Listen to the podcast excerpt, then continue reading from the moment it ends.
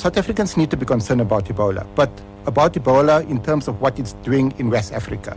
The chances of an outbreak of Ebola at a scale or even at one fraction of a scale of what's happening in West Africa, in South Africa, is extremely unlikely.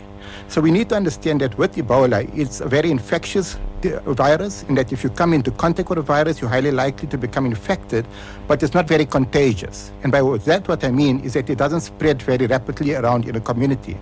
And the reason for that is you really need to be in physical contact with someone that's ill with Ebola to actually contract the virus.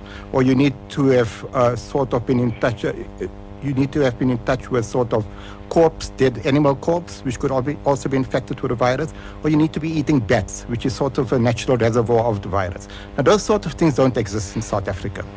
Yes, only if that person has been to one of those West African countries has had, and has also been in contact with someone with Ebola.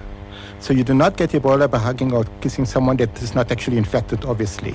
But if a person has been in, in West Africa, in one of those affected countries, and has actually been in contact with someone who is ill, then that person needs to basically be observed, and you should minimize bodily contact with those individuals. But like I said, that's not the average person that's coming home even if they visited Liberia and they haven't been in contact with someone with Ebola, that person poses no mm. risk to the individuals that are, that are in contact with them locally.